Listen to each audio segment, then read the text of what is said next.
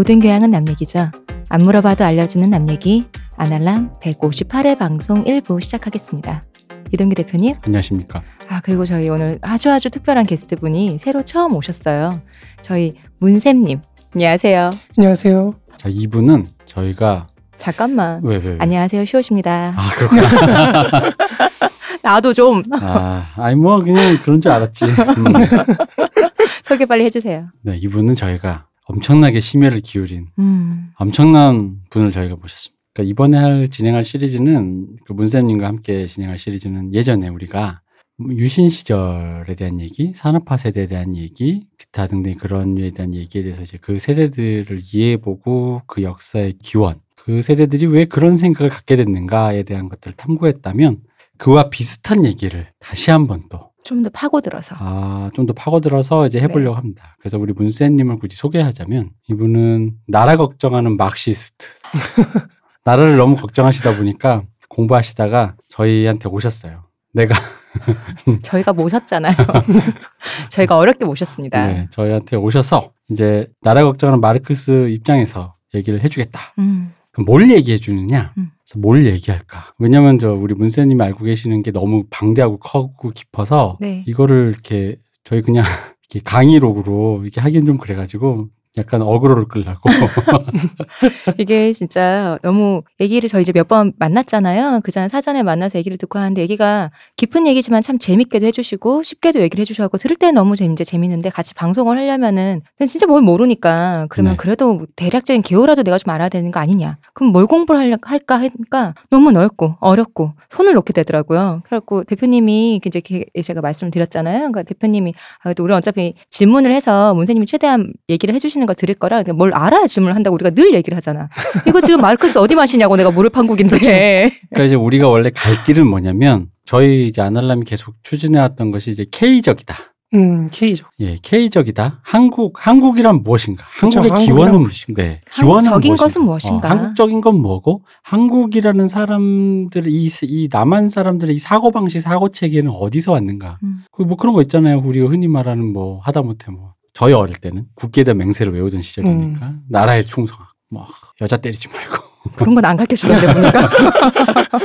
어 이제 보통 이제 그러니까 가르쳐는 주 입으로는 가르쳐 주고 이렇게 이, 이러면 안 된다는 반면 교사를 실제로 아닌 것. 같은데요, 그거는. 어른들이. 아닌 것 같은데. 어, 어쨌든 그런 한국적이란 건 무엇인가를 이제 하려고 하는데 우리 그 문쌤님 만나서 얘기를 들어보니 여기에는 음. 거대한 마르크스적인 세계관을 통해서 보는 어떤 이해해 볼 만한 여지가 음. 있다 라고 말씀을 하셔서 그럼 어디서부터 들어갈 거냐? 마르크스 뭐 뭐 일단은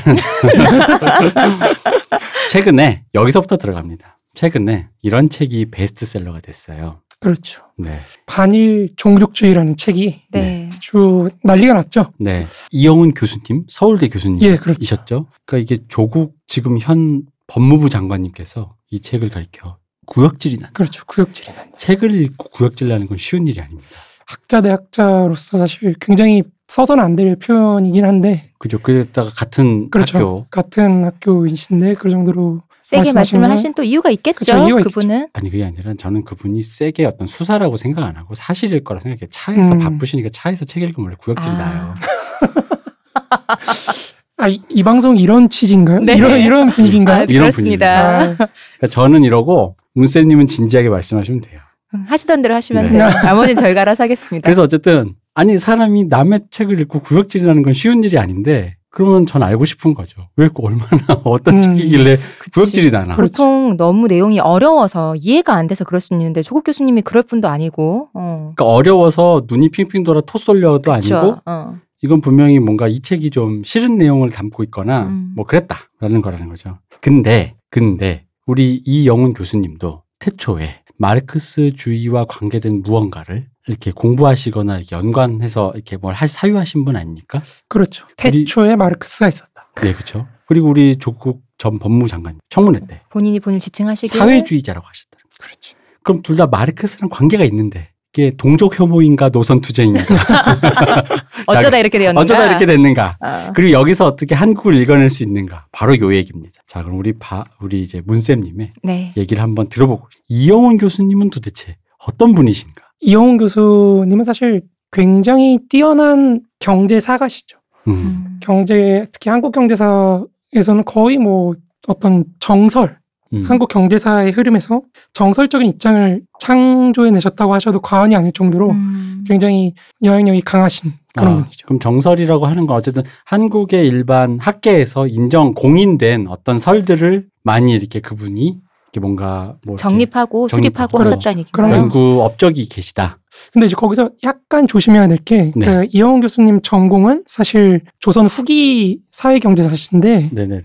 이 조선 후기 사회 경제사라고 하면 사실 역사계의 연구하고 겹쳐요. 아, 아, 그쵸. 역사. 예, 네. 이영훈 교수님은 이제 경제학 쪽, 사회과학 쪽에서 경제사를 하시는 분이고 음. 음. 이제 그래서 제가 말을 어떻게 보면 좀 잘못한 걸 수도 있는데 주류 정설 혹은 주류라고 하면은 경제학 쪽에서의 경제사 네. 그 부분에서 이제 주류라고 정설이라고 하는 거고 역사학 쪽에서의 조선 후기 연구 네. 혹은 조선 시대사 한국사 연구 여기서는 오히려 소수설에 가까워요. 음. 아 그러면은 경제학계와 역사학계가 바라보는 게 지금 서로가 그렇죠. 다르다라는 건가요? 그렇죠. 다르죠. 아. 아주 굉장히 크게 다르다고 할 수 있죠. 어. 그러면 역 그게 어쨌든 역사와 관련된 건데 그럼 역사를 바라보는 특히 우리나라의 어떤 그 근대사라고 포함할 수 있는 조선 후기라든가 조선 시대 그런 역사를 포함하는데 그게 각 학계가 바라보는 입장이 서로 다른데 그렇죠. 근데 우- 저희는 모른단 말이에요. 그리고 그렇다라면은 예를 들자면 교과서에 나오는 그 평범한 그런 역사 그 중고등학생이 보는 역사 교과서는 그런 어떤 입장을 따르는 건가요? 어, 보통 이제 역사계도 굉장히 여러 가지 분파가 당연히 있겠죠. 지금은 그렇죠. 사실 많이 갈라져 가지고 뭐를 이렇게 딱 얘기하기는 좀 어렵긴 한데 어찌됐건 진보적인 입장에 있는 민족주의 입장에 있는 쪽이 조금 주류라고 할 수가 있어요. 음. 그러니까 이쪽이 이제 단체 단체를 얘기해도 될지 모르겠는데 네. 단체로 말씀을 드리자면 이제 한국 역사 연구회 같은 네. 이제 그런 쪽들이 이제 진보적 민족주의 혹은 진보적 입장의 역사학자들이 많이 모여 있는 쪽이고요. 음 이제 이영훈 교수는 이제 경제사학회 쪽에 속해 계신, 계신 분이죠. 음. 근데 이제 입장이 사실 굉장히 많이 달라요. 이영훈 교수는 민족주의를 굉장히 싫어하시는 분이고 음. 이제 그쪽은 조금 조금 더 민족주의 성향이 조금 더 있는 쪽이죠. 역사학계 네. 쪽은 그렇죠. 음. 자, 그러면 그 우리 이영훈 선생님의 일단 전 이건 좀 소개해 드리고 싶은 게 우리 문쌤님이 이영훈 교수님 무려 석사 논문 저한테 보여주셨잖아요. 아 그렇죠. 저 그거 충격- 어마어마하다면서요? 충격 받았어요. 그 논문이. 저. 아니 그 충격 받은 게 석사가 진짜 석사 논문을 어느 미친 석사가 논문을 그렇게 논문을 그렇게 막 길게 쓰나.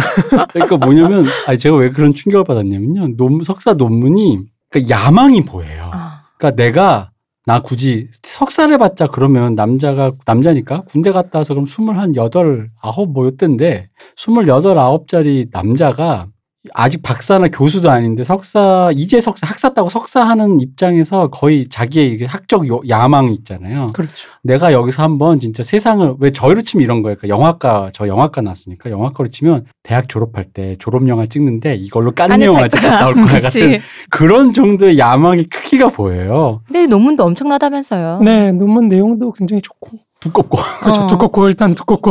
석사 논문에서 나올 수 없는 내용과 질과 깊이라고. 네 제가 보기에는 그래요. 네. 이제 지금도 사실 역사계나 이런 데서는 뭐 이영 교수에 대한 입장 차가 크긴 하지만 기본적으로 석사 논문을 쓸 거면 그 정도는 써야 된다. 음. 약간 그런 게 좀 있을 정도로 박사 논문 쓰는 사람들 너무 부담스럽잖아요. 그러고 석사하면 바- 박사는 도대체 어떻게 써야 되는 그러니까 거야? 책몇 권 써야 되는 거야.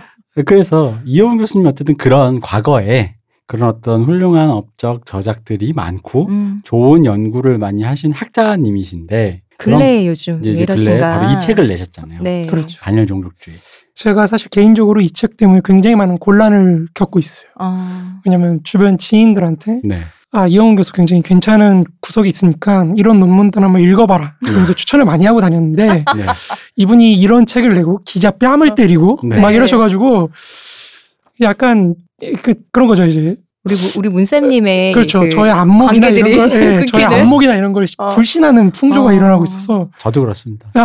이 영화 감독 좋다 했더니 아동 성추행 나오고 그렇죠 그렇죠 뭐 그렇죠 그러면 할 말이 없어요. 홍으로 맺혔는데도 못 믿어. 어. 어. 비슷하네요. 그러하다. 그렇죠 그게 되게 슬픈 음. 얘기도 그냥 반일종 조치에서 끝났으면 약간 쉴드를 치는 게참 옹호하기 어려운 분인 것 같아요 석사 논문은 일단 좋았다. 네, 뭐 거기서 그 끝내죠 정도죠. 뭐. 그죠. 네. 아, 그러니까 저도 제 안날라면서 늘 얘기해요. 영화 감독이 모든 영화가 다 좋을 수가 없어요. 아, 근데 그렇죠. 빛나는 영화 한 편 찍었으면 제가 늘 그러잖아요. 그거 했으면 은퇴해도 되지. 뭐. 뭐 이런 근데 은퇴를. 안 하고 어, 그치. 그러니까 그게 문제지. 모든 예술가들이 그때 은퇴를 안 하고 음, 그 빛나는 그 걸작 이후에 뭔가 더 뭔가 해보려다가 이상하게 이제 뭐 되는 것처럼 다 이제 이쪽도 학업의 세계도 비슷하다. 음. 뭐 이런 거죠. 그렇죠. 네. 자, 그러면 반일 종족주의 무슨 내용입니까? 그러니까 저는 개인적으로 사실 그 책을 읽어보고 네. 사실 좀 충격을 받았어요. 네. 아, 이영 교수님이나 이 참여하신 분들의 학문적 수준이 네. 사실 그 정도가 아닌데 음. 왜이 정도로 막 이렇게 낮춰서 좀 뭐 선배 학자분에 대해서 좀 과학한 말했으면 이렇게 질 떨어지는 글을 왜 쓰셨을까? 홍익 인간의 마음이 아닐까요? 홍익 널리 대중들이 읽게 하기 위해서.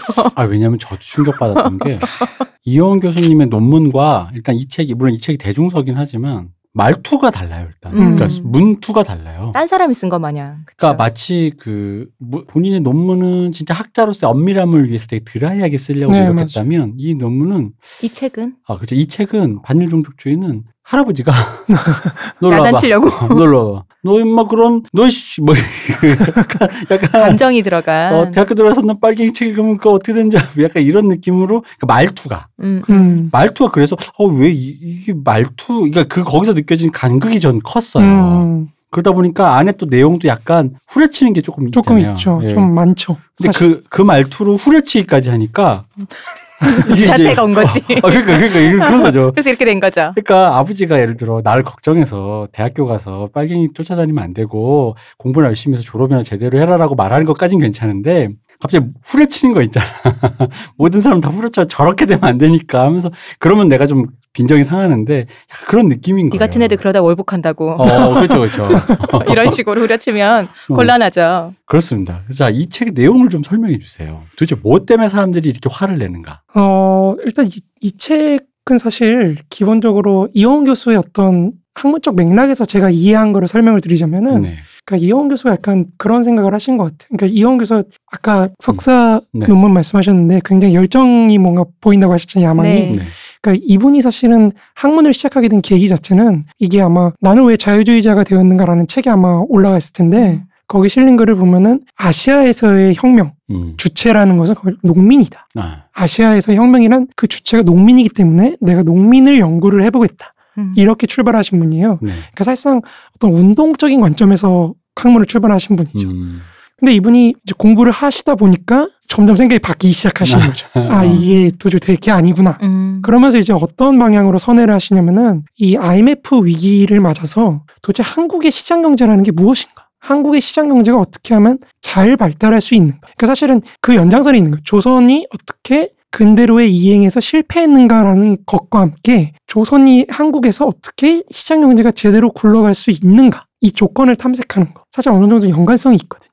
조선이 한국에서 어떻게 경제가 이어져 가느냐라는 말의 뜻을 제가 잘 모르겠어요. 금방 아, 말씀하신 게. 조선이 근대로의 이행에서 실패한 것과 네네. 한국이 시장 경제를 어떻게 잘 운영할 수 음, 있느냐. 음, 음. 한국에서. 음, 네. 그러니까 이 두 가지 물음이 사실은 저는 굉장히 상통하는 측면이 있다고 생각하거든요. 음. 네. 그러니까 여기서 우리가 뭐 근대를 곧 시장 경제라고 이해하는 게 조금 굉장히 축소시킨 걸 수도 있겠지만 어쨌든 그런 점에서 굉장히 맥락이 맞닿는 면이 있는데 이분의 이 책에서 드러나는 이분의 기본적인 사관이라는 것은 어떤 문명 사관인데 이분이 보시기엔 이런 것 같아요. 고려라는 왕조.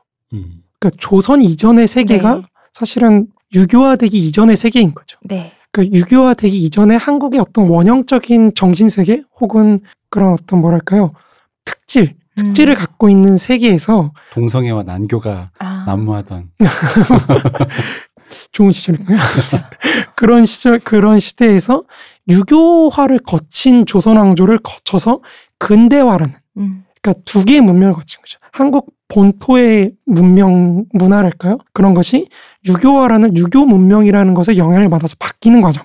그리고 그 성, 역사적 성과 위에서 근대 문명이라는 스- 새로운 문명이 접합되는 과정을 이제 탐구를 하셨는데 이분이 주로 이 책에서 이제 그런 근대 문명의 접합 과정이 왜 실패하게 되었는가? 음. 오늘날의 한국 사회가 겪고 있는 이런 어떤 뭐랄까요 혼란이랄까요? 이런 것이 어디에 연원해 있는가라고 했을 때 그 연원을 그 유교화 이전에 한국인들의 어떤 본원적인 음. 음. 문화적인 특질 음. 이런 것에서 이게 근대와 잘 상호 그 뭐라고 해요 교환이라 그래야 되나 이게 음. 접합이라 그래야 되나 이게 잘 안 된다. 음. 접목이 안 된다. 야, 접목이 안 된다. 음. 그러다 보니까 이제 그런 걸 좀 설명을 하시려고 하시는 거고 그걸로 제시하는 게 이제 소위 말해 샤머니즘적 세계관인 거죠. 나라가 바뀌긴 해도 그러니까 고려를 거쳐 조선이 되고 지금 한국이 됐지만 그러니까 여기 땅에 살고 있는 사람들은 그대로일 거니까 조선에서 있던 사람들이 우리 이제 우리 이전에 조선의 사람들이 조선 유교화를 거치기 전에 어차피 그래도 고려인의 뿌리를 있고 그, 그 사람들이 내려왔을 거니 그 전부터 이미 가지고 있던 어떤 우리만의 무언가가 있었을 것이다라는 그렇죠. 얘기신 거죠. 음. 어 그렇죠. 이제 그러면서 이게 사실 이 책에서는 굉장히 거창하게 말씀하셨는데 그 이제 브로델이라고 음. 프랑스의 이제 역사학을 주도했던 역사학의 교황이라 불렸던 사람이 있어요. 브로델이라고 이제 그 아나락파라 그러는데 그거를 그 아, 저희랑 어울리는군요. 저희가 일본식 이름으로 아나루남이라고 아 그래요?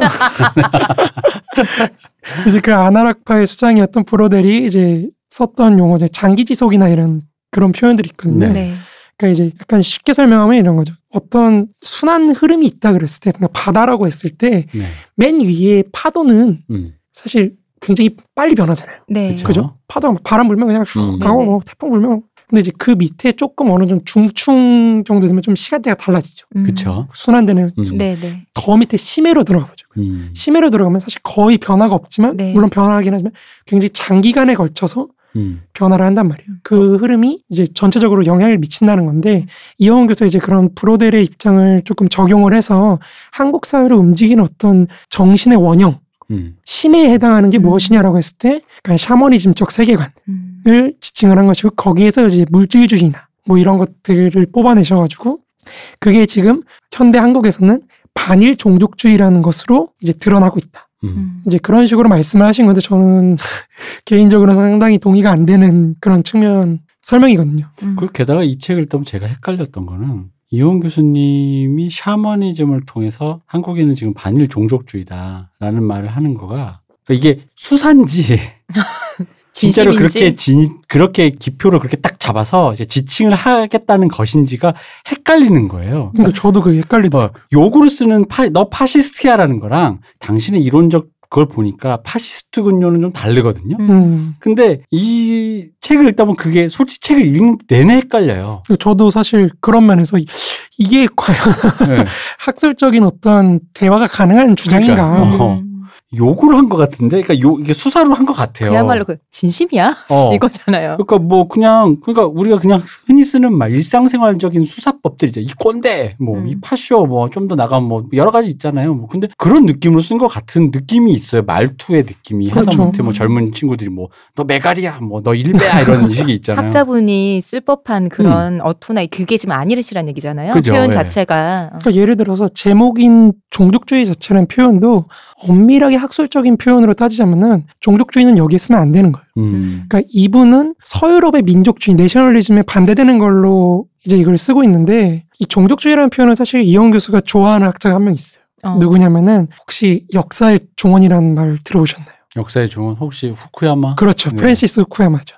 프랜시스 후쿠야마를 사실 사람들이 많이 무시해요. 저 같은 좌파들은 사실 무슨 역사의 종말이냐. 네. 미국, 미국이 승리한 그거를 뭐 이렇게 좀 포장한 그거 아니냐. 이게 또 음. 프란시스 후쿠야마를 참고로 말씀 이게 이제 일본계 미국인이다 보니까 그렇죠. 역사의 종언이란 말이 또 되게 그 말 자체 되게 좀 이렇게 거창하잖아요. 거창하고 어. 나쁘게 말하면 건방지잖아요. 어. 네가 뭔데? 라는 그렇죠. 거기다 이제 약간 국적이 또 어. 일본계 미국인이다 보니까 이게 뭘까 이게 까임의 요소가 많아요 그쵸. 이분이. 그러니까 이분의 내용을 떠나서 음, 외적으로 이 사람을 두- 외피를 두르고 있는 게 이, 저- 이게 미국에 기생하고 있는 일본 놈이 이게 GHQ에게 일본이 잡히더니 정신까지 내줬어라는 느낌부터 시작해서 별의별 읽지도 않고. 왜냐면 그러잖아. 이게 우리가 느낌이 뭐냐면은 일본인이 그런 이제 미국 중심의 세계 질서가 음, 돼서 그렇죠. 역사가 이제 여기서 음, 그렇게 음. 볼 수. 약간 이제 그런 느낌처럼 이제 말을 해버린 것처럼 음. 돼 있어요. 그 책이. 그러다 보니까 사람들이 말씀하신 것처럼 까임의 요소가 많다 보니 진짜로 저희 때는 프란시스 후쿠야마 얘기하면 그분,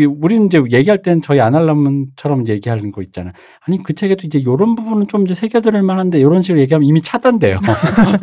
사실 2000년대 소위 대중 좀 인지도가 있는 좌파학자들 책을 보면 항상 이거를 조롱하면서 시작을 하는 그렇죠. 아, 맞아요. 유행이 있었군요. 예, 약간 뭐 역사의 종말이라는데 뭐 어. 개뿔이다. 어. 그러니까 사람 만나면. 안녕하세요 하는 걸 그렇죠. 시작하는 그러니까 것처럼. 거죠. 요즘에 마치 마르크스가 이제 네. 어떤 수식어로 쓰이는 거예요. 마르크스는 이렇게 말했지만 내가 해보니까 아니다. 음. 아. 그러니까 이런 식으로 쓰이는 것처럼. 근데 이 프랜시스 쿠야마는 사실 미국의 어떤 승리 자체를 논하고 싶었던 건 아니고 제가 음. 읽어본 제 독해에 따르면은 이분은 사실 자유민주주의라는 게 어떻게 운영이 될 수 있는가.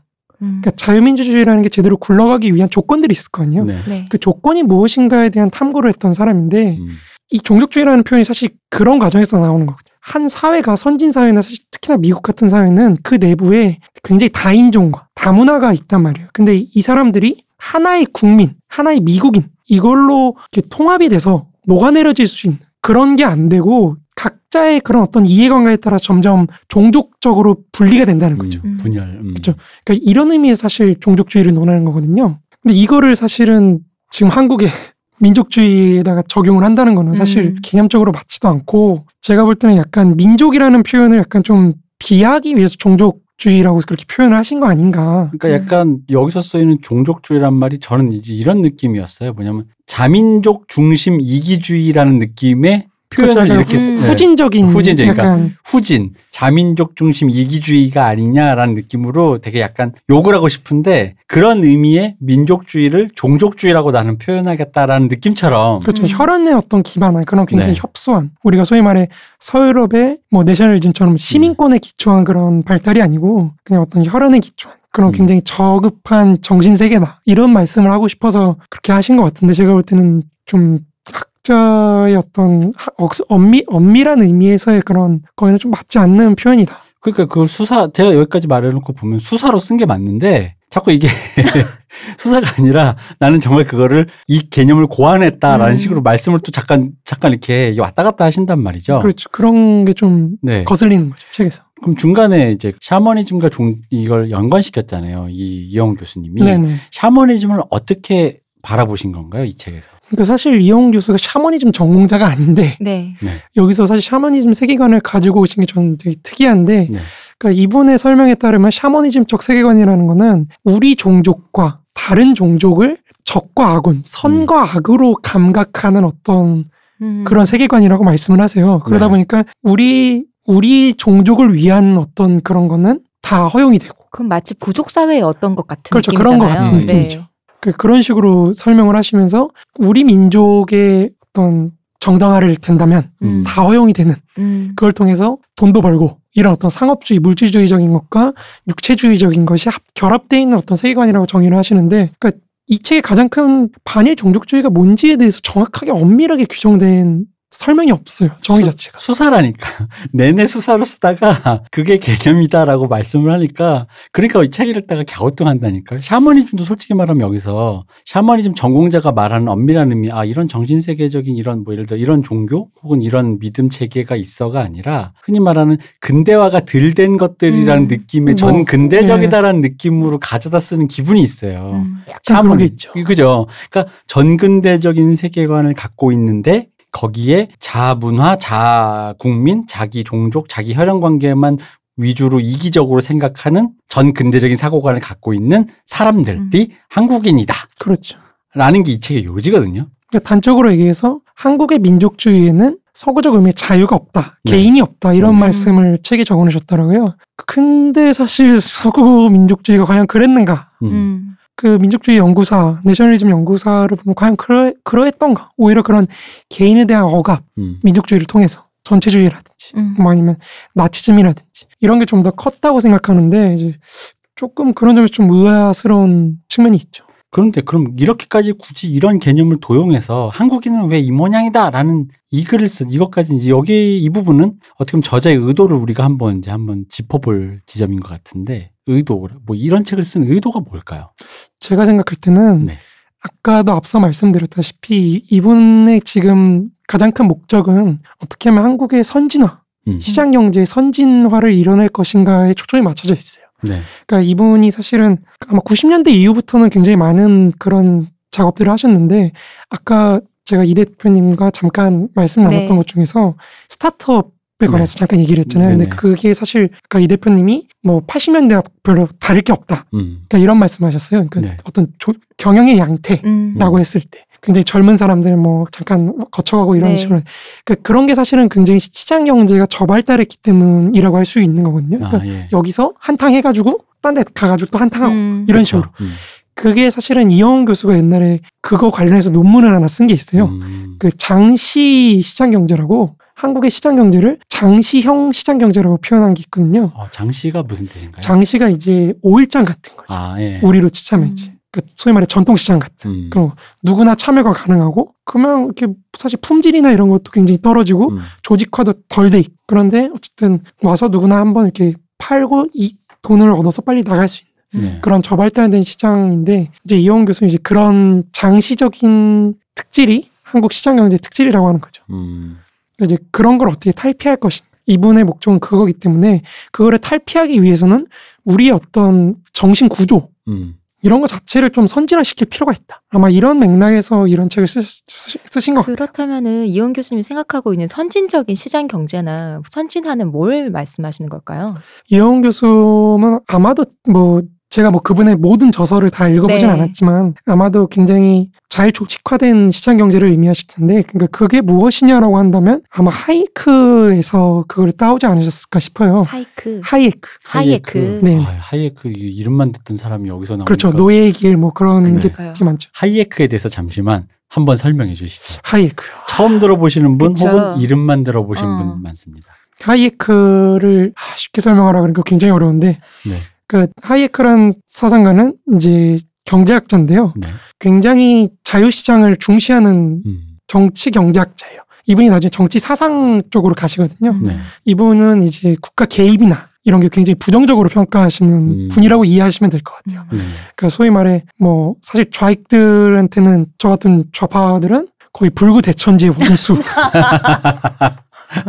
지금의 그렇죠. 한국의 헬조선을 만든 그렇죠. 어떤 신자유주의 의 아버지. 그렇죠. 그렇죠. 쉽게 시- 생각하면 그러니까 보이지 않는 손을 철석같이 믿고 있는 사람이다. 뭐 어, 이렇게 생각하면 되나요? 굉장히 단순하면 그렇게 네. 수 있으니까 이분이 내세운 것 중에 가장 핵심적인 게 우리가 손을 대지 않아도 형성되는 질서가 있다는 거예요. 어, 알아서 질서. 굴러간다? 그렇죠. 알아서 굴러가는 그런 그런 질서를 굉장히 중요하시는 분인데 이분이 사실 한국에도 온 적이 있어요. 어, 안 돌아가셨어요.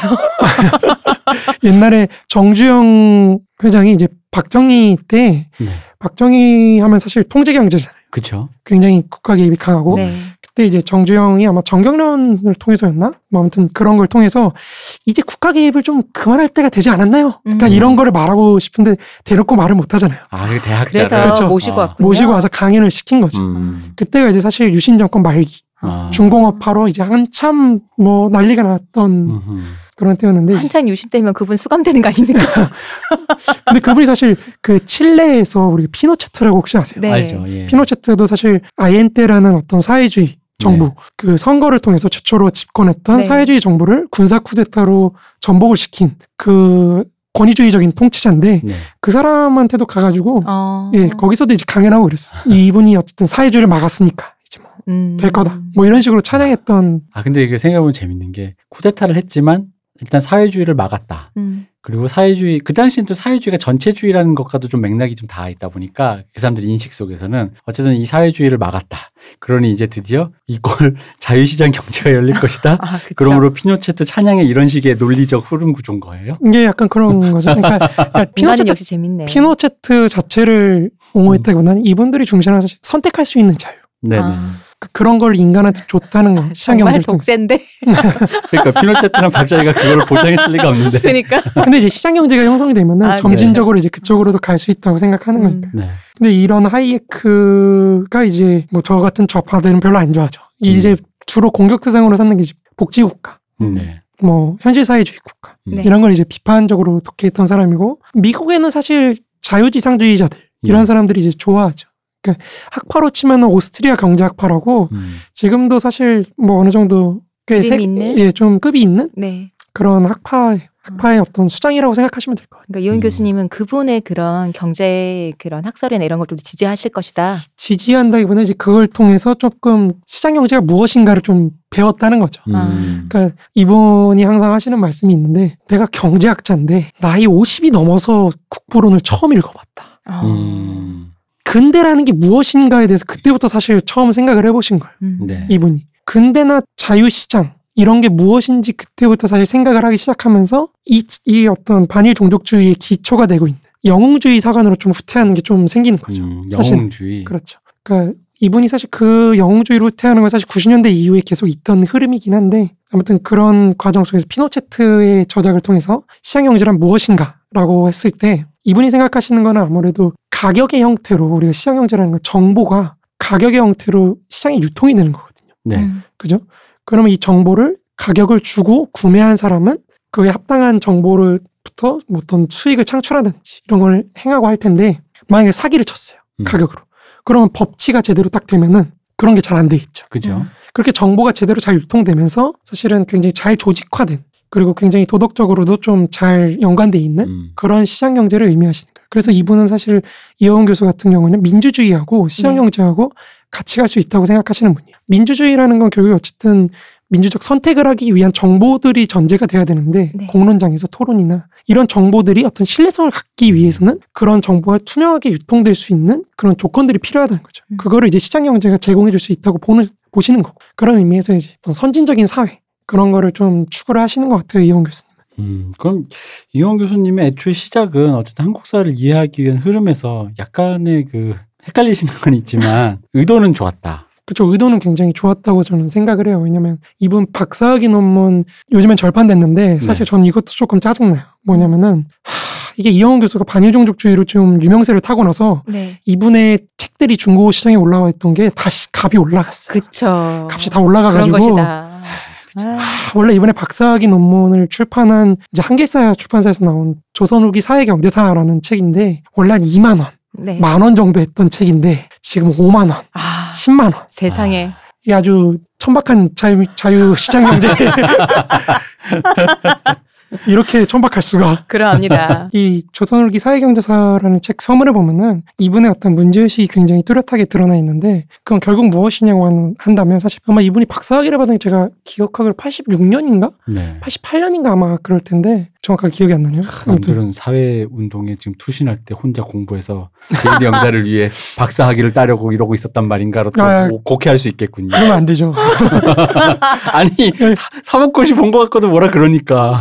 네, 어쨌든 그 서문을 보면 사실 이분의 문제의식은 한국의 어떤 근대화 추진, 네. 박정희라든지 이런 사람들이 근대화 추진이 왜 주체가 국가를 갖고 해야 되는가? 음. 음. 이거를 어떻게 이해해야 될 것인가? 그러니까 이거에 사실 초점이 맞춰져 있어요. 그러다 보니까 한국형 시장경제라고 비교적 최근에 2014년인가요? 5년인가 그때 내셨던 책인 것 같은데 그 책에서도 한국의 시장경제를 국가주의적 시장경제라고 표현을 하세요. 네. 음. 그러니까 국가가 여전히 굉장히 강한 힘을 가- 갖고 이제 사회를 규정하는 음. 그런 형태라고 보시는데 이제 그 특질을 조선 후기부터 찾는 거죠. 음. 아. 그러니까 그럼 어떤 정리하면 이분의 문제 의식은 조선 후기의 시장 경 시장 어떤 경제 상황이 우리나라의 근대로 이행되는 것에서 과연 이게 실패했는지 성공했는지 혹은 이게 잘 굴러갔는지 그리고 이게 우리나라에 어떤 사람들이 어떤 영향을 미쳤는지 요 부분이 그분의 어떤 주된 화두다. 그렇죠. 그런 화두를 통해서 국가주의적 시장 경제라는 현실을 이해하고 네. 이것을 어떻게 국가주의로부터 벗어나서 좀 더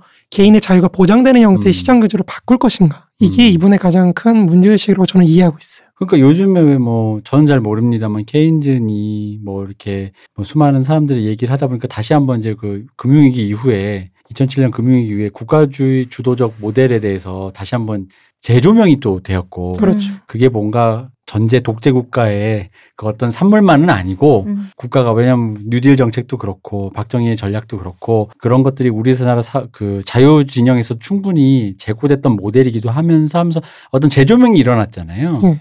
그런데 말씀 들어보면 제가 몰라서 그러는데 이영훈 교수님은 그럼 그럼에도 불구하고 그것은 한시적으로는 효과가 있고 그것을 궁극적으로는 그것조차 탈피해서 그 자유시장 자체의 그 모델을 만들어야 된다 이런 건가요? 어, 그렇다고 볼 수 있겠죠. 네. 아무래도 유럽이나 이런 데서 있었던 복지 국가에서의 국가 개입과 네. 한국에서 있었던 국가 개입의 형태는 사실 상당히 다르기 때문에 네. 우리는 사실 복지라고 할 건 그렇게 없잖아요. 네. 우리는 없죠. 예, 그런 의미에서 개입은 아니기 때문에 음. 그러니까 이게 사실은 일본에는 통산성이라는 네. 그러니까 옛날에 그 일본이 경제 개발할 때 네. 통산 통산성이라고 참 특이한 개념이긴 한데 계획 경제인 듯 계획 경제 아닌 계획 경제 같은 그런 경제. 그, 뭘까? 그게 뭘까? 뭘까? 뭘까? 그러니까 뭐냐면 소련형의 어떤 우리가 소위 말해서 현실 사회주의라고 하는 것은 국가가 중앙에서 완전히 결정을 다 내려요. 그쵸. 예. 국가가 네, 네. 계획표를 짜가지고 음. 이 수요가 얼마나 돼, 공급을 그럼 음. 얼마나 이런 거 다 결정을 해서 그걸 통보를 쫙 해서 이렇게 가는 건데 일본은 그런 국가 경제 개발을 할 때 어떤 식으로 계획을 짰냐면은 일선에 있는 기업들한테 정보를 모아요.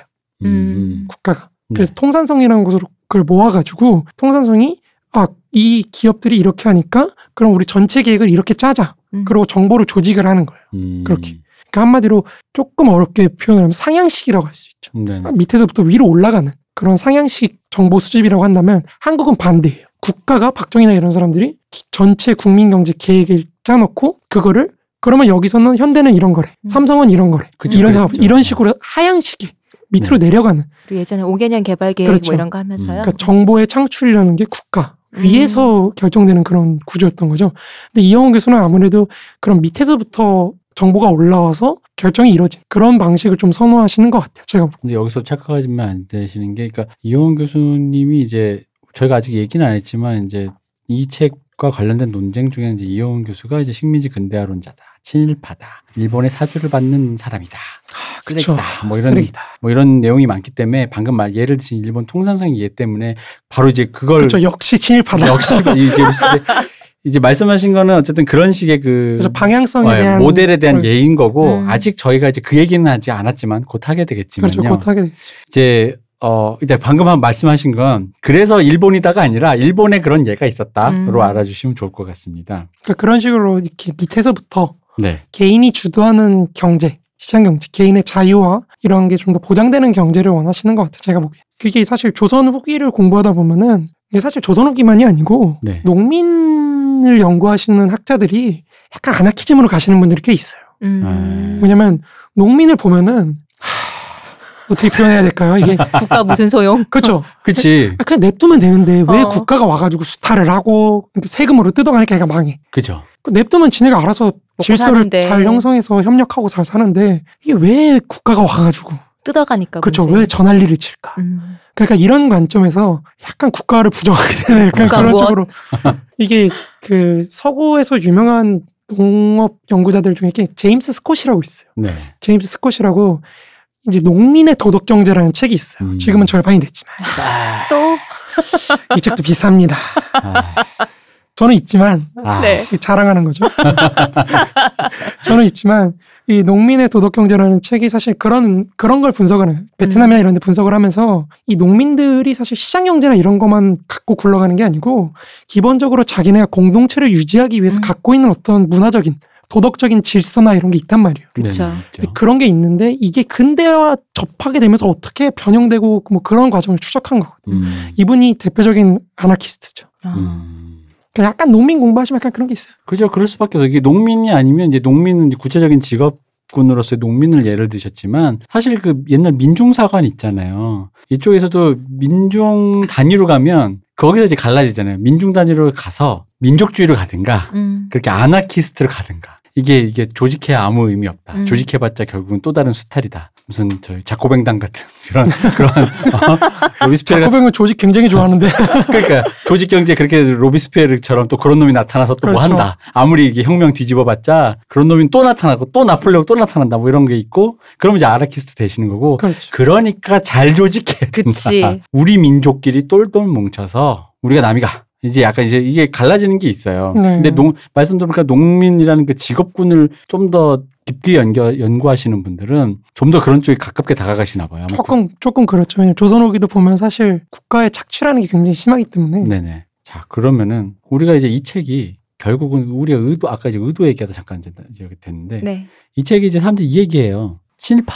이용훈 교수의 친일파인데 그렇죠. 그 진- 도, 도요타 재단. 도요타 재단. 돈 받는 이런 사람인데 그 일본에서 돈을 받고 일본 친화적인 얘기. 그럼 이제 일본 친화적인 얘기를 하는데 이 얘기의 바탕은 식민지 근대화론이다. 그렇죠. 그리고 식민지 근대화론은 폐기돼야 될 어떤 이론인데 그래서 결국 하여간 그 이꼴 그이 사람이 나쁜 사람이에요. 매국노예요. 친 매판 매국노예요. 그러면 이제 우리가 궁금한 우리 이제 문쌤님이 좀 정리해 주셔야 될 게 일단 식민지 이거 아마 이 얘기하면서 이제 드디어 과거로 가게 될 것 같은데 그렇죠. 식민지 근대화론 도요다 재단 그리고 마르크시즈 마르크시즘에서부터 시작된 이용 교수가 왜? 아니 나 막시스인데 왜 친일파? 이거 뭔 갑툭튀? 음. 요요 접점들을 하나씩 갈라쳐서 얘기를 해주셔야 될 것 같은데 뭐 어느 거부터 얘기를 하면 좋을까요? 자 일단 식민지 근대화론에 대해서 일단 간단하게 사람들이 일단 그게 궁금해요. 이용 교수는 친일파고 식민지 근대화론자인데 사실상 식민지 근대화론 뭔데? 그러면 잘 몰라요. 아, 그 일본 편드는 거 아니야? 뭘까요? 식민지 근대화론. 사실 식민지 근대화론이라는 표현 자체는 네. 본인들이 주장한 건 아니에요. 아, 식민지 근대화론자들이 네. 혹은 뉴라이트. 그러니까 이영훈 교수든 뭐 낙성대 경제연구소든 이쪽에서 우리는 식민지 근대화론자라고 한 적은 한 번도 없어요. 아, 낙성대 경제연구소라는 것은 이영훈 교수가 속해 있는 네. 서울대 일군의 경제사학자들의 모임이에요. 네. 네. 거기 이제 안병직 교수도 계시고 성균관대 이대훈 교수님도 계신데 이제 그분들이 조금 비사를 얘기하자면 네. 그분들이 이제 주식 투자, 아니 부동산 투자를 하신 거죠. 80년대에 부동산 투자를 좀 했는데 그게 돈이 좀 됐어요. 음. 네. 아, 실제로? 네, 실제로. 네. 그러니까 이제 이 돈을 우리를 위해서 쓰기에는 죄 짓는 거니까 음. 경제사를 제대로 연구할 수 있는 공간이 없다 한국에 음. 서울대에도 없고 우리가 그런 걸 하나 만들자. 그래서 음. 이제 낙성대 경제연구소라는 거기를 만든 거예요 음. 연구소를. 아. 그래서 이제 그분들 제자들이나 이런 사람들이 거기로 와서 자료 분석도 하고 같이 정리도 하고 뭐 발표도 하고 세미나도 하고 지금도 하고 있어요. 아니 그 경기가 한창 버블일 때 이득을 얻으신 분들은 많지만 그 후학들을 위해서 어쨌든 그런 공간을 만드신다는 건 되게 그렇죠. 되게 대단하시네요. 엄청나네요. 어 제가 그분을 대단. 아. 어쨌든 신입, 신입파 아니세요? 어, 신입파신가? 저희 뭐 다- 이미 다 알고 있었지 뭐. 아.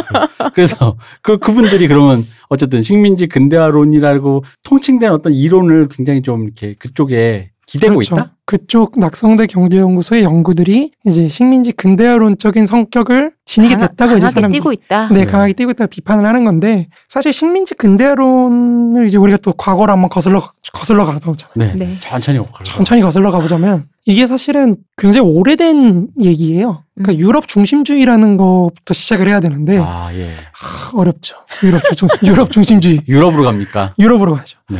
그러니까 유럽 중심주의라는 게 거- 정말 쉽게 얘기하자면 그 내가 의도했든 의도하지 않았든 유럽을 어떤 역사적 보편으로 두고 사고하는 방식이라고 이해하시면 될 것 같아요. 음. 아예 예. 그러니까 저 유럽에서 진행됐던 역사적 전개가 저게 어떤 인류사의 보편적인 어떤 음. 그런 거고, 그 이외의 지역에서 있었던 것들은 사실 굉장히 왜곡되고 굴곡되고 음. 그런 걸로 이해하는 어떤 사고 틀이랄까요? 네. 경향이랄까요? 그렇게 이해하시면 될 것 같은데 그 지금 그런 얘기하면 이제 뚜까 맞는다는 거에 그저 뚜까 맞죠. 네. 소- 속된 말로 뚜까 맞는 건데 이제 그런 유럽 중심주의적 사고관은 사실 19세기 유럽인들이면 모두가 갖고 있어요. 음. 마르크스도 사실 그걸 넘어서진 못. 아 예. 마르크스도 사실은 조금 충격적일 수 있지만 동유럽 그러니까 서유럽이 볼 때 동유럽이 아시아적인 거, 그쵸. 그죠? 예. 후진적인. 네. 근데 이 동유럽 민족들을 놓- 놓고 마르크스나 엥게스는 뭐 쟤네는 사라져야 될 민족, 아. 음. 독립할 자격도 없는. 독일 놈들 이래도 안 되는 것인가? 그렇죠. 뭐, 그, 그 표현이 뭐였냐면은 정확히 무역사 민족. 어. 그러니까 음. 역사가 없는 민족이라는. 근데 저희도 잠깐 우리 아날람 할 때 가끔 얘기했지만 유럽 사람들이 그 동유럽권 특히 러시아를 기- 바라보는 주로 게 러시아 그렇죠. 바라보는 기반이 그게 약간 왜곡돼 있잖아요. 왜곡돼 쟤- 쟤- 쟤는 좀 이상한 애들이야 라는 느낌. 유럽 본토에서 많이 떨어져 있기도 하고 음. 그 너무 저 말석에 있어서 유럽으로 쳐주기는 하는데 굳이 저걸 쳐줘야 돼라는 느낌이랄까요? 약간 그런 뭔가 뭔가 그런 느낌적 느낌이 그렇죠. 있어요. 그 그런 게 어떤 있죠. 저작들이나 이런 데서 보다 보면 아마 뒤에서도 그런 얘기가 많이 나올 텐데 네. 그런 어떤 유럽 중심주의 적인 세계관 속에서 네.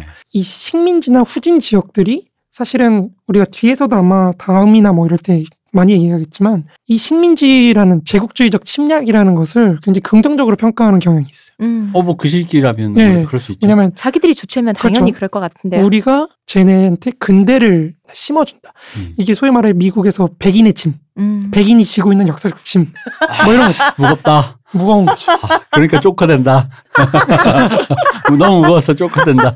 그러니까 이제 그런 어떤 맥락에서 하는데 사실 마르크스 자체도 인도론이나 러시아를 분석한 러시아론이나 이런 거 보면은 굉장히 식민지 근대화론적인 입장이 많아요. 음. 그러니까 영국의 인도 지배가 아무리 잔혹한 것일지라도 그 굉장히 맹렬하게 비판하거든요. 그렇지만 이렇게 비판받을 점이 있지만 저 영국의 어떤 근대를 이식하는 음. 인도의 근대를 이식하는 저런 행위들이 종국에는 인도가 독립할 수 있는 힘을 갖게 해줄 거예요. 음. 이러 이게 마르크스 인도론의 핵심이거든요. 최초에 침공하지 않았으면 독립할 리도 없는 거 아니냐 지금. 그러니까 이제 여기서 독립이라는 게 단순히 이제 우리에게 독립이라기보다는 근대화를 이룩한다라는 그렇죠. 개념에 좀더 음. 가까운 거죠. 그러니까 근대인으로 음. 된다는 아, 거죠. 근대. 근대인이 될 능력이 없는 사람들이 근대 지배를 받다 보니까 음. 역설적이게도 근대인으로 탄생하는 그런 어떤 모순적인 관계가 돼요. 마치 프로메테스 불같이 생각하는 거군요.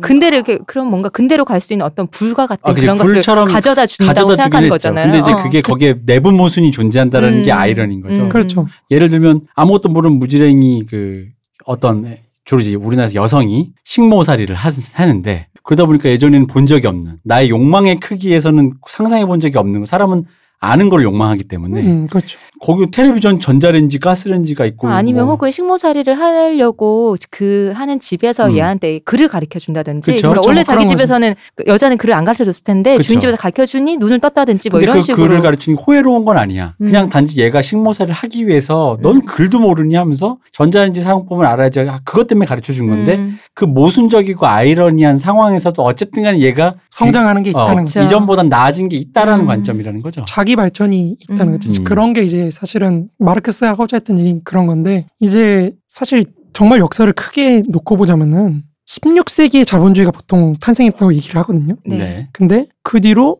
뭐 발전한 19세기에 이제 본격적으로 세계적인 규모의 자본주의가 성립을 하는 건데 마르크스는 이제 그걸 두 번째 16세기라고 말을 해요. 음. 그러니까 모든 세계가 자본주의적인 유통망, 세계 시장 유통망에 포섭됐기 때문에 이제 자본주의가 끝날 때가 됐다. 두 번째 16세기. 이제 그런 맥락을 말을 하는데 문제는 딱 그거죠. 그 19세기 그때 딱 이후로 새로 자본주의화가 된 국가들이 거의 없어요. 100년 동안. 음. 아. 그러니까 그 19세기 때 러시아, 일본, 독일 이런 일군의 집단들이 공업화가 되는데 그 뒤로 또 한 100년 정도 또 공업화되는 국가들이 없- 음. 다 이렇게 조금 발전하는 것 같다 또 꼬꾸라지고 음. 뭐 이런 것들이 반복이 되거든요. 그러다 보니까 이거를 두고 두 가지 관점이 생기는 거죠. 아까 말했던 식민지 근대화론과 같이 잘 봐봐. 지금 안 생기고 있지만 우리의 지배가 장기적으로 보면은 이게 점점 그 세계를 근대화시키는 그런 역할을 할 거야라는 음. 세계관이 하나 있는 거고, 그러니까 비자본주의적 지역과 자본주의적 지역이 있다고 했을 때 비자본주의적 지역이 자본주의적 지역에 의해서 점점 근대화된다는 그런 관점이 있는 거고, 네. 다른 관점은 웃기지 말아라. 음. 오히려 너네가 근대적인 부문으로 남기 위해서 다른 지역이 비자본주의적인 부문으로 재편되는 과정이다.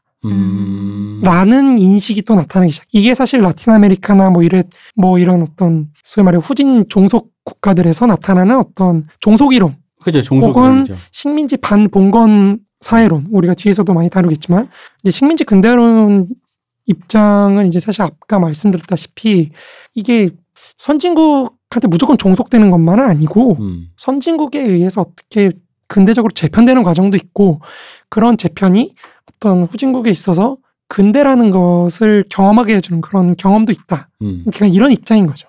이거를 식민지 시혜론하고 동일시하시면 좀 곤란해요. 그러니까 그죠. 무슨 말이냐면 예. 뭐야 보니까 다 일본이 해줬고 음. 조선인들 잘 살라고 음. 해준 거 아니냐. 그러니까 우리 식민지배 괜찮았어. 음. 그러니까 이런 입장은 아니에요. 사실 일본들 입장이. 좀 더 엄밀하게 말하면 이런 거지. 우리한테는 일본이니까 일본으로만 치자면 이런 거지. 일본 결정주의적이라고 해야 될까요? 그 일본이 와서 음. 결정을 지어줬기 때문에라는 그 당위를 가- 이거 이제 여기서 당위를 읽어내면 되게 이제 이 이론이 싫어지거든요. 일본이 안 왔으면 너희들은 토인이야, 미개이냐. 그렇죠. 근데 그건 모르는 거니까 역사가 어떻게 발전할지 모르는 거야. 그건 모른다라는 건데 이 사실 이 저도 식민지 근대화론을 조금 더 더 들여다보면 그런 입장이 더 많더라고요. 그러니까 일본 결정론이 아니라 아니 그냥 일본이 왔는데 조금 더 그 속도가 일본 덕분에 빨라진 지점이 있었다. 그러니까 예를 들어 일본이 뭐 철도 깔고 음. 그런 게 있었다지 일본이 안 왔으면 니들은 영원히 미개인이야라는 말을 한 적이 없는데 이게 여기서 일로 그러니까 왜 사실에서 당위를 읽어내려고 하는 게 사람들의 아주 나쁜 습성이고 혹은 일반적인 흔히 말하는 머리의 회전이 그런 식으로 가게 돼요 논리 구조가 그러다 보니까 그 얘기인 즉슨 일본에게 고마워하란 얘기냐 음. 일본이 아니었으면 우린 여전히 토인이냐 바로 이제 요 얘기까지 끌어내서 그렇기 때문에 그럼 난 일본에게 고마워하기 싫은데 고마워하란 얘기냐 역사학자가 지금 나한테 지금 그렇게 얘기하는 거 아니냐 일본 없었으면 너희들은 지금은 아직도 개똥밭이 흐르는 비포장 도로에서 어? 어, 아버지가 저기 뭐야 그 개- 생선 들고 어? 사고로 오늘 볏집에다 어, 노동 사고로 받은. 생선 들고 돌아오시기만 그 애- 막내 동생 업고 있는 순이가 애들 보면서 기, 기찻길에서 기다리고 있었을 거 아니냐? 아 기찻길도 없지 없지. 개천에서. 그러니까 바로 이 얘기를 이어서 받으면 그 얘기가 연속이 되는 게 그런 질문이죠. 그럼 조선이 자체적으로 근대화할 수 있는 능력이 있었느냐 없느냐. 그렇죠. 바로. 그걸로 이어지는 거죠. 음, 근데 이영훈 교수는 확실하게 없었다고 얘기를 하거든요. 네. 그러니까 이거를 사실 갖고 사람들이 굉장히 많은 분노를 하세요. 이런 씨 우리 민족이 어떤 아, 우리 힘을 갖고 있는데. 어, 어떤 저력을 갖고 그럼. 있는데 그따구 소리를 한 사실 제 주변 지인분들도 그거에 굉장히 정말 이런 표현이 적절한지 뭐 분기탱천하시는 분들이 꽤 계세요. 음, 음. 그러니까 저한테 많이 따지시죠. 네가 좋다 그랬으니까 책임져 봐라. 선에 그으셔야 석사 논문은 좋았다라고. 근데 이제 제가 사실 드리고 싶은 말씀은 아마 우리 좀 있으면 순서대로 얘기할 네. 것이 나오겠지만 이영훈 교수가 이제 조선 왕조라는 사회가 어떤 성격을 갖고 있는 혹은 어떠한 우리가 여기서 조금 어려운 표현을 쓰자면 마르크스적 용어로 사회 구성체를 갖고 있는지 음, 라고 했을 때 이영훈 교수 이제 그런 사회 성격과 사회 구성체에 대한 인식에서부터 조선 왕조가 근대화를 가기에는 조금 힘이 없었다. 음. 이런 말을 하고 계신 거거든요. 근데 이거를 갖고 조금 좀 이상하게 연결하면 조선이 능력이 없었다. 음. 그러면 거기서 바로 그렇다고 해서 식민 지배가 긍정이냐? 음. 또 이건 아니거든요. 그렇죠, 그렇죠, 당연하죠. 조선이 힘이 없었다라고 한들 그렇기 때문에 지배를 당해야 될 당위를 가지는 건 아니에요. 음. 힘이 없는 민족이 무조건 지배를 당해야 돼? 그렇죠. 그냥 알아서 자기 괴멸할 수도 있지. 방송이 약간 위험해질 수 있는 것 같은. 제가 옹호를 하려고 여기 나온 건 아니고요. 아, 예, 예. 약간 이해를 해보자 약간 이런 건데 그 아니, 말입니다. 저 희가 저희 방송은 늘 이해를 해보자고 하는 네. 방송이니까요. 그러니까 네. 사실 이영훈 교수는 약간 양념 같은 그런 걸로 시작을 하려고 네. 했는데 어쩌다 보니까 좀 더 많이 설명을 하고 있는데 아니 요 얘기가 그러니까 이영원 교수님 뭐에 주목해서 뭐 뭐 누구의 이해로는 흑화가 됐고 음. 누구의 이해로는 다크나이트가 됐는지 알 수 없지만 이영원 교수님이 뭐에 천착해서 무엇을 연구하고 그렇죠. 무엇 때문에 이렇게 됐는가를 충분히 그러니까- 알아야 저희 논의가 이제 갈 수 있기 때문에 그러니까 우리가 사실은 흑화라는 표현을 우리는 쓰는데 네. 그러니까 제가 사실 이번에 이 글을 쓰고 방송을 기획을 하면서 드리고 싶은 말씀은 시청자분 아니, 청취자분들께 청취자분들께 드리고 싶은 말씀은 이걸 흑화라고 생각하시면 안 된다는. 네. 그러니까 어, 원래 그렇게 간 사람이다. 아 근데 물론 그런- 여기서 그런 게 아니고 선을 그어야 돼. 사람 때리는 건 좀 잘못입니다. 아, 사람다는 게 잘못 네. 그러니까 흑화라기보다는 이분의 사고 방식 속에서 사고가 변하는 과정 속에서 기존에 갖고 있던 어떤 사고 체계가 네. 점점 변질되고 해체가 되면서 음. 다른 방향으로 나아가시게 된 거예요. 그 다른 방향으로 나아가는 게 여러 가지 방향이 있을 수 있는데 그 갈래 중에 하나를 택하신 거죠. 이분이. 음. 음. 그러니까 그런 식으로 이해를 해야 우리가 이분을 학문적으로 접근할 수가 있는 거지. 그냥 사실 제 주변 지인들 얘기 들어보면 거의 무슨 노망난 노인네 어 맞아. 라고 거의 생각을- 그런 식의 예, 어. 그러니까 선정인으로 뭐 제 친구만 네. 해도 그렇게 뭐 보더니 미친 노인네 아니냐. 그러니까 음. 그런 식으로 말을 해가 제가 한참 또 설명을 했던 적이 있는데 거기까지는 아니다. 네. 어. 듣고 나서도 뭐 생각을 안 바꾸어서 아, 그러니까 왜냐면 저희가 이제 유신 때도 그 방송 때도 그렇고 그러니까 저희가 이해를 해보자는 관점에서 이런 방송들을 기획을 하는 건데 네. 이게 이제 이런 거예요. 그러니까 저희도 얘기했지만 한 사람의 생각이 어떻게 뭐 A에서 B로 갔다 치자는 거죠.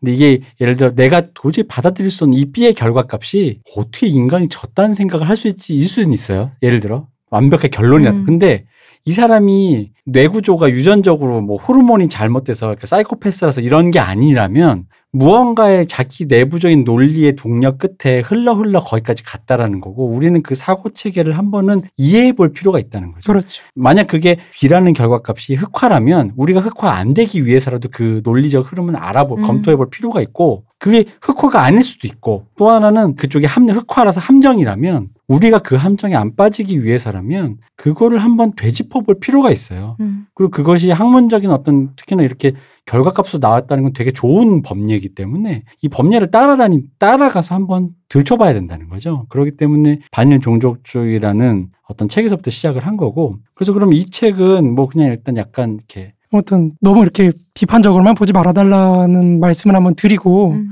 얘기를 조금 이어가자면 식민지 근대화론은 그러니까 식민지 시혜론과 식민지 근대화론이 좀 다른 측면이 있다면은 네. 식민지 시혜론은 사실 주체를 제국주의 입장에서 네 그렇죠. 제국이 해줬으니까 음. 잘 됐다. 음.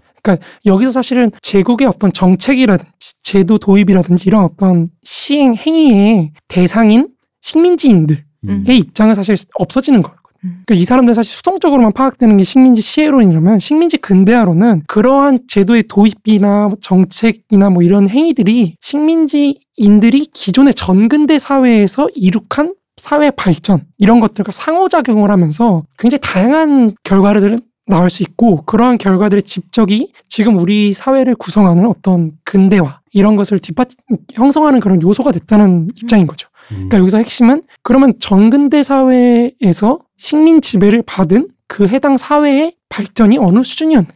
그러니까 이런 게 중요해지는 거예요. 음. 그런 의미에서 아까 말했던 조선왕조의 사회적 성격 혹은 조선왕조의 사회 구성체 이런 것의 의미가 중요해지는 거고 음. 그런 측면에서 이영호 교수가 굉장히 기여한 게 많다. 음. 그러니까 본래 그렇게- 본래의 상태가 중요했다. 그렇죠. 그런 게 오히려 더 중요한 거죠. 음. 그러니까 이거를 그러니까 이거 주체라는 개념을 우리가 사실 역사학계와 이영훈 혹은 경제사학 그러니까 이것을 경제사학을 통치는 것도 짝- 조금 무리긴 한데 크게 경제사학과 역사학이라고 했을 때 진보적인 네. 그런 쪽과 차이를 주체를 민족으로 둘 것이냐 뭐 이렇게 음. 안둘 것이냐 뭐 이런 네. 걸로 따지기도 하는데 저는 사실 낙성대 쪽 연구들을 자세하게 읽어보면은 굉장히 미- 약간 민족주의적인 게 좀 있다고 생각하거든요. 음. 외려 남들이 욕하는 거에 네네네. 비해 왜냐하면은 그 안병직 교수만 해도 말씀하시는 게 우리 조선인들이 바보냐? 그러니까 일본이 근대를 도입했다 그랬을 때 우리가 아무것도 모르고 거기에 적응도 못하고 그런 사람들이냐? 오히려 조선인들이 거기에 어떻게 적응을 하고 대응을 했는지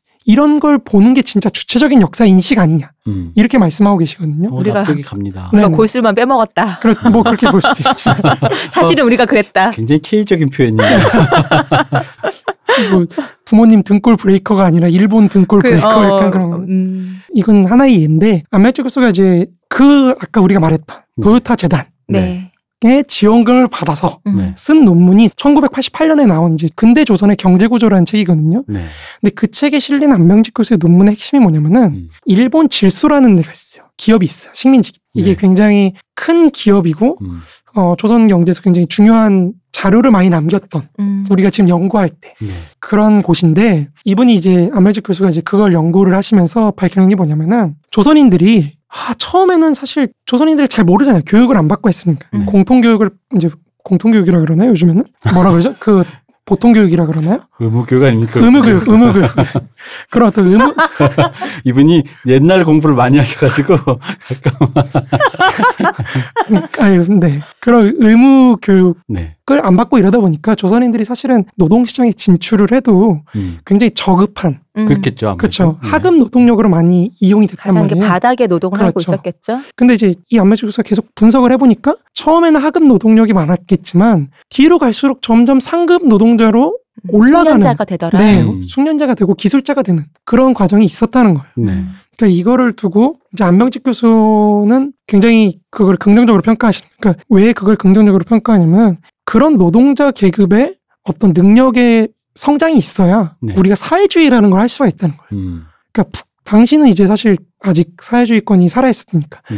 북조선이라는 현실 사회주의 국가가 존재하는데 바로 위에 음. 네. 저 북조선을 사회주의로 본다고 했을 때 저 사회주의를 그러면 추동한 어떤 역사적 주체로서의 노동자의 능력을 어떻게 평가할 것이냐. 음. 이런 문제를 봤을 때 이미 식민지 동안에 어느 정도 성장한 게 있었다. 그리고 그러한 성장이 사실은 한국, 근대 한국에서 우리 한국이 국민 국가라는 걸 건설하는 데 있어서 상당히 뭐 부족하긴 하지만 어쨌든 기여한 게 좀 있다. 이런 음. 입장이시거든요.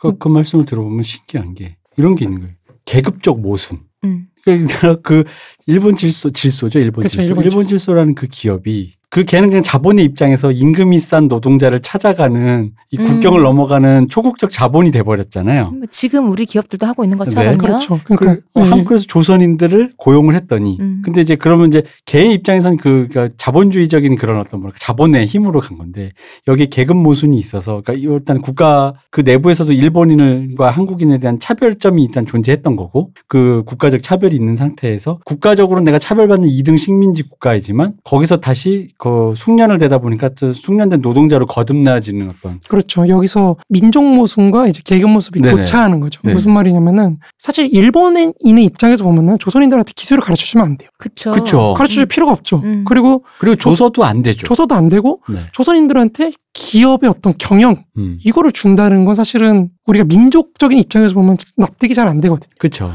그런데 한번 자본의 입장에서 계급 모순적으로 생각을 해보면 민족적으로는 얘네를 하급 노동력으로 놓고 임금을 많이 줄 수가 없는 거죠.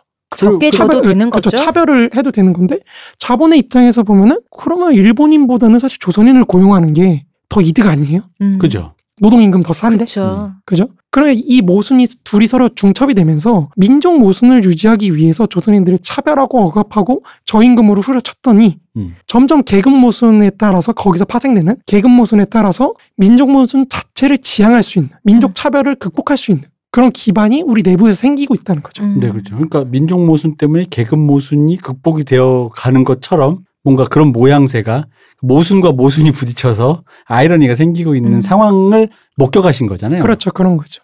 그러니까 실제로 문쌤이 직접요. 안병직 교수님이. 아까 말씀하시는 거 보니까 네, 네. 3일 운동 때 아무래도 대표님이랑 같이 국밥 먹고 그랬을 것 내가 같아. 문사님이 저기 나랑은 저 종로에서 같이 먹은 것 같아. 교우 관계가 없지만 저랑 비슷한 시기부터 살아오신 것 같아요. 그런 것 같아. 근데 저보다 좀 더 오래 사셨던 것 같더라고요. 아무리 봐도 종로에서 설렁탕 먹었던 것 같아 두 분 같이. 보통 학교라 그래가지고 아까 보통 교육.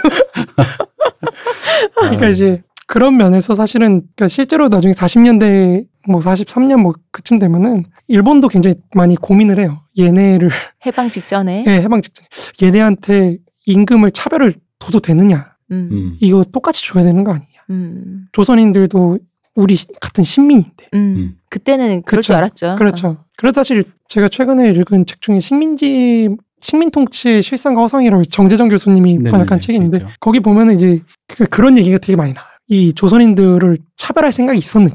음. 그러니까 그 책 자체가 강덕상 교수나 뭐 이제 우리가 좀 이따 얘기하겠죠. 가지무라 히데키라든지 뭐 이런 굉장히 진보적인 입장의 조선사 연구자들이 있었거든요. 제일 조선인도 있고 뭐 이렇게 네. 많은데 이분들이 총독부 관료들을 찾아가서 네. 인터뷰를 한 거예요. 음. 대학교 4학년 뭐 이런 이럴 때. 음. 그러니까 지금 막 한국에선 전쟁 끝나고 막 그랬을 때, 한국 음. 전쟁 끝나고 그랬을 때 가가지고 뭐 너네 이런 거 차별을 하지 않았냐 일본들이. 음. 근데 거기서 총독부 관료들이 이제 대답을 막 하고 그러는데 거기서 보면은 사실 저도 옛날엔 그 책을 읽을 때 분기탱천했거든요. 음. 이것들이 반성도 안 하고 말이야. 씨. 음. 어? 뭘 잘했다고 지금 그치. 잘났다고 지금 어. 어? 전쟁 막 끝났는데요. 어, 자기네들 잘못한 거 없다고 이러고 있냐 이러고. 근데 요즘에 다시 보기 시작하니까 그런 면이 보이는 거죠. 음. 그러니까 이 사람들이 고민했더니 과연 조선인을 우리가 차별을 해서 끝까지 갈 수 있느냐? 음, 음, 음. 과연 이 사람들이 성장을 하는데 거기 총독부 관료가 뭐라고 표현을 하냐면은 이 조선인들이 처음엔 민도라 그러잖아요. 우리가 네. 그쵸. 민도가 낮을 때는 괜찮은데 점점 얘네가 자기 개발 능력도 있고 해가지고 민도가 이만큼 높아졌다. 음. 이 민도가 있는 사람들을 우리가 언제까지 과연 차별을 하고 이런 방식으로 그런 식으로 관리할 수 있을 그렇죠 것이냐. 관리할 수 있을 것이냐. 그래서 거기 총독부 관료 중에 한 명은 나는 그래서 천황을 믿으라고 하는 게 되게 불만이 많다. 음. 조선인들이 과연 그걸 따르겠느냐. 음. 굉장히 멍청한 그거였다고 생각한다. 뭐 그런 얘기도 막 하고. 왜 천황 백제 사람인데 바로 믿지 바로 써- 믿지 그러면 백제인인데 일본인한테 그렇게- 갑질하고 그렇게 흘러가는. 그럼요. 어. 이제 그런 맥락에서 사실은 식민지기라는 게 굉장히 여러 가지 모순들이 중첩되어서 나타나는 음. 공간이었고 식민지 근대화로는 사실 그런 측면을 좀 더 주목하는 거죠. 자기 개발과 음. 착취 이거를 동시에 보자. 왜냐면 사실 이렇게 보지 않으면 우리가 되게 웃긴 현상이 있어요. 그러니까 뭐냐면 식민지기 때 분명히 근대 문화가 있었던 건 맞거든요. 그쵸? 네. 영화도 막 네. 들어오고 뭐 잡지도 막 문학도 막 네. 발달하고 뭐 금광을 캐러 가자 막 황금광 음, 그런 맞아요. 근데 사실 잘 생각해. 그럼 식민지기에도 근대가 있었던 거잖아요. 그쵸? 근대화가 없는 근대가 어떻게 존재하죠? 음. 음. 근대화가 없는데 어떻게 근대를 얘기하죠? 화가 아니라 그런 바로 이식이 됐다는 얘기인가요? 그런 게 아니죠. 근대화가 있었다는 거죠. 아, 그런 건가요? 근대화 과정을 거치면서 누군가는 그거를 그- 부정하잖아요. 그렇죠. 근대화는 그런- 있었다는 자체를 부정하잖아요. 이게 좀 웃긴 얘기인데 사실 학계에는 식민지 근대성론이라는 입장이 있어요. 그러니까 그런 식으로 이제 보시는 입장이긴 한데 그러니까 식민지기에 있었던 근대적 변화들을 굉장히 중시하는 입장인데 네. 그러니까 뭐 그런 얘기였죠. 식민지 근대화는 나쁜데 음. 음. 식민지 근대성으로는 괜찮다. 음. 그러니까 이런 음. 얘기를 하니까 효과는 좋은데 효과는 음. 그 제도는 싫다. 음. 이제 이영훈 교수 같은 분들은 이제 굉장히 분개하시는 거죠. 음. 말이 되냐? 그러니까 왜 나만 욕해? 그러니까 아니 근데 저는 진짜 그런 게 그 방금 시호님이 말씀하신 이식이라는 게 그렇죠. 그게 뭐냐가 그러니까 궁금한 그렇죠. 그리고 또 그게 가능하냐는 거죠. 그렇죠. 어. 저 우리 트로 저희 이제 트로트 방송 앵커 했을 트로트 때. 앵커 했을 때도 느꼈지만 이식이라는 게 이게 이식 이식이라는 게 말은 쉬워요. 이게 심장 이식, 간 이식처럼 뭘 끼워넣는 거. 그러니까 그럼 근데 문화라는 거 있잖아. 어떤 제도 양식이라는 그 정신 세계라는 거는 이식이라는 게 난 이식이 가능한지가 모르겠는 거예요. 그러니까 내가 이거에 대한 효용성을 느끼고 필요를 못 느끼는데 오늘부터 전자레인지를 쓰라고 한다고 쓴다라는 건 그건 군대에서 선임이 때릴 때 나는 거지. 그, 그야말로 그러니까 세뇌가 아니고요. 세뇌가 음. 영어 brainwashing이잖아요. 정말 이렇게 싹 씻어갖고 새로 딱 넣어주는 느낌이어야지 그 정도 되는 거잖아요. 음. 그리고 나는 이식이라고 말하면 오히려 다른 의미로 아, 전 그- 큰일 났다. 점점 옹호하는 쪽으로 가고 있어. 큰일 났다. 이거 방금 옹호 아닙니다. 옹호 아닙니다. 저 이 정도 옹호 아닙니다. 이게 뭐 옹호야. 어. 근데 이게 저는 그런 생각이 든 거니까 이식이라고. 말하면 비판도 할게요. 좀 이따. 저희 방송 계속 들어주시면 네. 네, 정말 좋은 걸 듣게 됩니다. 아, 어쨌든 오늘은 여기까지인데 전 이제 이식이란 말에서 이제 그런 생각이 든 거예요. 이식이란 말을 하면 할수록 오히려 이식당하는 그 사람을 주체에서 멀어지게 만드는 그럼요. 인식이 생겨요. 그렇죠. 그런 그야말로 수동적인 거죠. 어, 수동적이고 멍청한 사람처럼 어. 보게 만드는 기분이 있는 거예요. 그러니까 만약에 이식한 게 아니야라고 하면 한 이식 당, 그러니까 이식 당했기 때문에 우린 당했어라고 하잖아요. 그러면 이식 당한 사람이 되게 뭘 좋게 말하면 순진무구한 피해자지만 나쁘게 말하면 얘가 바보예요. 가만히 앉아 있다가 누가 이렇게 뭘 주면은 거야. 너무 비하하시는 거예요. 아니 그러니까 왜냐면 이식이라는 말이 그 주체의 주체성이라는 걸 지운다라는 기분이 있는 거예요. 그 저희가 이제 문화 때 특히 많이 얘기를 한 건데 내가 N가를 듣는다고 바로 N가가 좋아지지가 않는단 말이에요. 그치, 판소리 듣던 사람들이 어, 음. 어제까지 판소리 듣- 아니 이거는 그거랑 똑같은 거예요. 레드벨벳 팬이 어제까지 레드벨벳 듣다가 갑자기 내일부터 물론 칠 수 있어. 칠 수는 그치. 있지. 오마이걸에 당할 수칠 수. 있어. 칠수 있는데 그럼에도 불구하고 그게 대마 대, 그 정도의 대단위의 사람이 한꺼번에 동시에 치여가지고 그렇게 된다라는 건 나는 그건 믿지 않는다는 거예요. 굉장히 매트릭스적인 사극 세계관 아닌가요? 그죠. 소수의 사람들이 그렇게 치일 수는 있다고 봐요. 음. 근데 치인다라는 게 이렇게 대- 이 국가 단위로 치일 수 있냐라는 거지. 음. 그렇게 순진무구하게. 조선 매트릭스설. 그러니까 그런 그런 순진무구함. 그러니까 뭐 오히려 내가 누구를 시- 우리 민족의 무언가를 더 높이 보기 위해서 오히려 다른 역설적으로 다른 면을 깔아보는 게 아닌가 싶은 그런 역설적인 그 시선의 모순이 드러난달까요? 그러면 그야말로 뭐, 뭐랄까요? 일본이 빨간 약 먹여 뭐 이런 느낌인가요? 아니 뭐 그거보다는 이제 우리 애는 착한 애인데 그랬더니 애가 와가지고 사실 우리 애 바보예요. 그 말이 그 말이잖아요. 뭐 이런 얘기잖아요. 그. 그거 그- 같은 느낌이 들어서 그래서 그랬습니다. 어쨌든 무언가를 사람에게 이식한다는 게 사실 그렇죠. 장기가 어려운- 아니고서야. 그리고 사실 이식 된다고 해도 네. 그걸 자기화하는 과정이 필요하기 때문에 그렇죠. 네. 네. 어쨌든 그런 측면을 좀 강조하는 입장인 거죠. 네. 그분들은 그 강조하시는데 이게 사실 좀 어려운 게 나는 A, B를 동시에 말했다고 하더라도 네. 상대가 사실 A를 계속 까기 시작하면은 음, 점점 그쪽으로 편향이 생기는 건 좀 있는 것 같아요. 그거에 그렇죠. 대해서 변명하게 네, 되잖아요. 변명하게 어, 되다 보니까 내가 A, B를 동시에 얘기해서 두 개를 난 둘 다 비슷하게 말하고 싶은데 그렇죠. 누가 A만 갖고 얘기하면 그게 아니니까 A 그렇죠. 얘기만 찾고 하다 보니까 그렇죠. 내가 얘기한 B가 묻혀버리잖아요. 그렇죠. 없어지는 거죠. 어. 그러니까 약간 요즘에 약간 그런 쪽이신 것 같긴 해요. 사실 그런 측면에서 비판받는 것도 좀 있고. 네. 그러니까 식민지 근대화론이 개발과 착취를 동시에 보자 그랬는데 음. 니네가 제시하는 착취가 뭐냐? 음. 이게 없다라고 비판을 하는 건데 근데 말씀을 듣고 보면은 이제 많은 사람들이 생각하는 그 식민지 근대화론은 식민지 시해화론에 더 가깝다고 생각해요. 그렇죠. 네. 그거죠, 그거 어. 식민시효. 근데 고고 고단어를 근데 그렇게 생각 안 하고 근데 말씀하신 것처럼 이제 우리가 좀 생각을 좀 달리 정립해야 되지 않나 새로 그러니까 싶어요. 식민지 근대화론은 어떻게 생각하면 그 뉴라이트라고 일컬어진 학자들이 부산항에 가셔서 음. 돌아와요 부산항을 노래 향해 노래 부르면 부르는 눈물. 흘리면서 찬가 부르는 어. 이렇게 생각. 근데 이 얘기 진짜 저 그 민족주의 사관을 갖고 계신 국어 선생님한테 고등학교 때 저도 어릴 때 들은 논술 얘기예요. 준비한다고 들은 얘기예요. 어. 그 노래를 일본인들이 참 좋아한다며. 선생님들이 저를 혼낼 것 같아서 약간 걱정을 하고 있습니다. 이 방송 너무 유명해지면 안 돼요. 그래서 어쨌든 뭐라고요? 뭐라고요? 이 출연하면서 저주를 이렇게. 나가서 다시 좀 얘기 좀 하시죠. 네. 아, 그래서 이영원 교수님이 어쨌든 그런 입장인데 약간의 이제 그 변화가 계셨다 라는 것까지 저희가 말씀을 드렸고요. 그렇죠. 어머 우리 대본 세 줄 했다. 그러니까 그렇기 때문에 우리는 이제 그럼 자, 그왜 어디서 그리고 네. 아까 잠깐 지나갔던 도요다 재단은 그렇죠. 정말로 한국인에게 일본을 이식하려고 하는 일본의 앞잡이의 음모인가 도요다의 내 이놈 이거인가까지 한번 다 해가지고 자 그래서 오늘 이영훈 교수님의 이 책을 저희가 열심히 쉴드를 칠 건 아니고 이 쉴드 치다가 끊겨가지고 어. 그 불안하네요. 쉴드가 아닙니다. 욕할까요 그러면?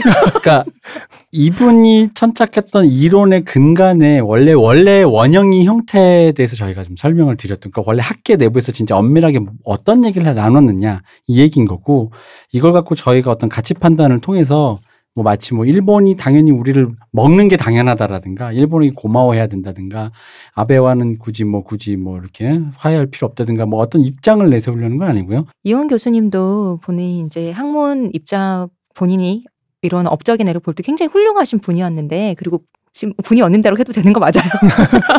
지금도 훌륭하시죠. 그러니까요. 네. 훌륭한 분이신데 이게 예전에 이제 말씀을 문세 말씀을 들어보면은 예전에 본인이 일어났던 여러 가지 생각이나 이런 게 지금 쭉 오면서 뭔가 좀 달라졌다. 그러면서 이런 책이 나왔는데 왜 그럴까를 우리가 좀 얘기를 좀 네. 해본 네. 거잖아요. 자, 그래서 이거를 이제 문쌤님이 원래 이제 써오신 대본에 한 지금 두 줄, 세 줄 했어요. 그러니까 요거를 이제 이 그 기원을 우리가 어디까지 네. 가냐면 자, 멀리 갈 거예요. 멀리 갈 거예요. 그런 줄 아세요, 산업혁명과 여러분. 네, 그런 줄 어, 시- 아세요. 산업혁명으로 저 영국까지 갔다가 유명한 사람도 많이 나오고 시베리아 모르는 횡단, 사람도 많이 나오고 시베리아 횡단 열차 타고 소련 사회주의로 왔다가 그렇죠. 동쪽으로 오는 네, 거죠. 동쪽으로 자. 점점 옵니다. 네. 빛은 동방에서. 그리고 여러분이 알고 있는 여러분 이제 진보 보수라고 우리는 흔히 말하는데 그러면 이 모든 싸움의 얘기 있지 않습니까? 식민지 근대화론이 뭐니 뭐 혹은 식민지 시해화론인지 뭔지 네. 어쨌든 이 모든 게 여기에 보수가 낄 자리가 없어요. 어. 진보라고 일컬어진 사람들끼리 싸워서 우리끼리 싸우기도 지금 힘들어요 지금. 그 사람들끼리 자기들끼리 싸우다가 나오는 수많은 얘기 중에 하나라는 것만 먼저 힌트를 말씀드리고 네. 네, 네. 다음 얘기를 진행해 보도록 네. 하겠습니다. 아 재밌어요. 재밌습니다. 네 재밌어요. 재밌을까요? 아니 문쌤님은 자꾸 재미없다고 본인은 어, 왜냐면 이제 본인 지인들한테 너무 이렇게 구박을 받아가지고. 외면을 받으셔가지고 제가 몇 번 말씀드렸잖아요. 재밌어요. 어. 재밌습니다. 그리고 다시 말씀드리지만 우리가 재밌으면 됐지. 뭐. 맞아. 아, 이제 내가 좀 재밌는 거 들으면 안 돼. 음, 그렇지. 어, 근데 다들 재밌으실 거예요, 진짜. 맞습니다. 이게 듣다 보면은 시간 가는 줄 모르고 얘기를 듣게 된다니까요. 네. 그리고 어. 자꾸 또 물어보고 싶고. 맞아요. 네. 자, 이제 그러면 1부는 드디어 그만하고 2부로 넘어가 볼까요? 예, 알겠습니다. 고생해주신 무세님, 네, 감사합니다. 이근금 대표님, 감사합니다. 감사합니다. 채우셨습니다.